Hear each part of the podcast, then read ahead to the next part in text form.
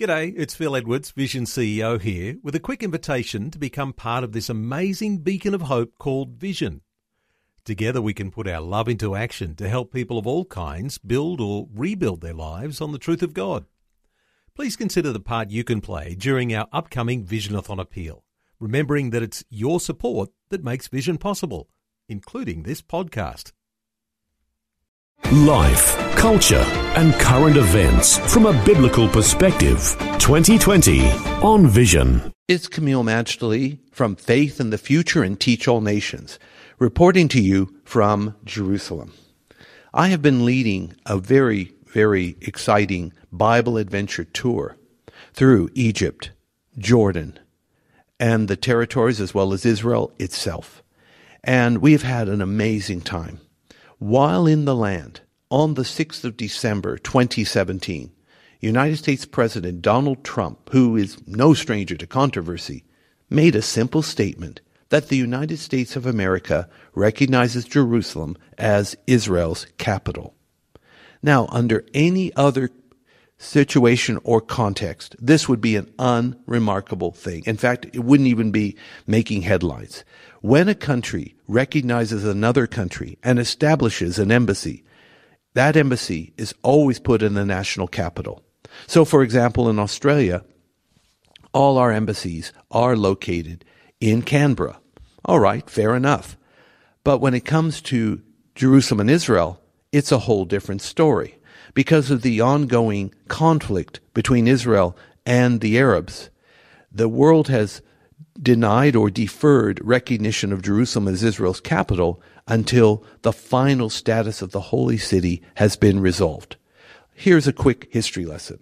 Until 1917, Jerusalem's status has been relatively clear. In fact, until 1917, for the 400 years preceding, Jerusalem was recognized as belonging to the Ottoman Empire.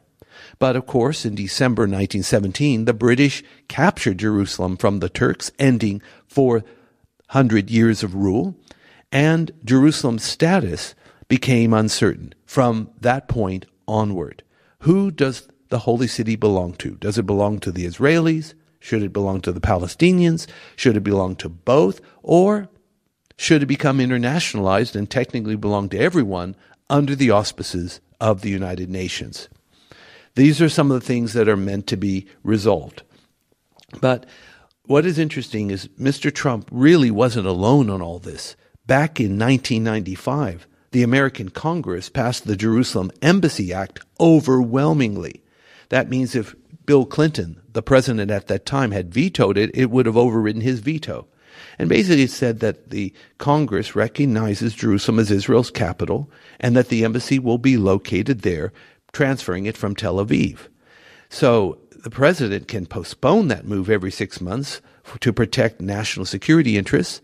And indeed, Bill Clinton, George W. Bush, and Barack H. Obama have done precisely that. Every six months, they deferred the moving of the American embassy from Tel Aviv to Jerusalem in the name of national interests. And so did Donald Trump in June 2017 and again in December 2017. Therefore, why is this the case?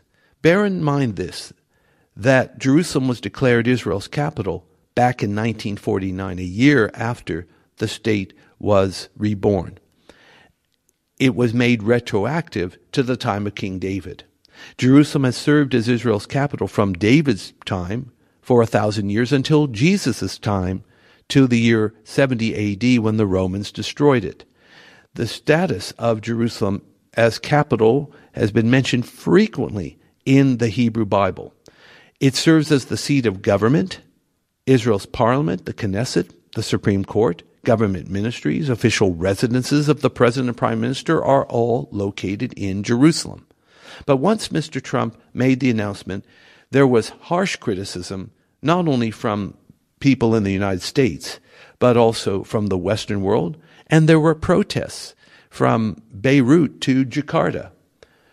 But what really is the issue here? Why all the fuss? Why do the nations of the world work themselves into a lather about a city that only has a, at most a million people has no natural resources, just a few holy sites, is on not any major roads or ports or waterways? Well, I believe the answer is actually relatively simple. It has to do with theology. Zechariah chapter 12, verses 2 and 3 speak about the time when Jerusalem will be a cup of reeling or trembling to the neighboring nations and a burdensome stone for all nations. Let me just comment that our group traveled through the land. We encountered no problems. We were one of 350,000 tourists from around the world going through the Holy Land. Daily life for the locals as well as for the visitors continued as normal with no interruptions or changes. We have felt perfectly safe. So, yes, the country is open for business, but at the same time, it's opening up for a prophetic challenge, if not collision, in the times ahead. So that's why I urge everyone, for the sake of all that live in the holy city, Jew, Arab, Greek, and everyone else, to pray Psalm 122, verse 6, for the peace of Jerusalem. Before you go, thanks for listening. There's lots more great audio on demand, or you can listen to us live at visionradio.org.au. And remember, Vision is listener supported. Your donation, large or small, will help us continue connecting faith to life for hundreds of thousands of people across Australia and around the world. Learn more or donate today at visionradio.org.au.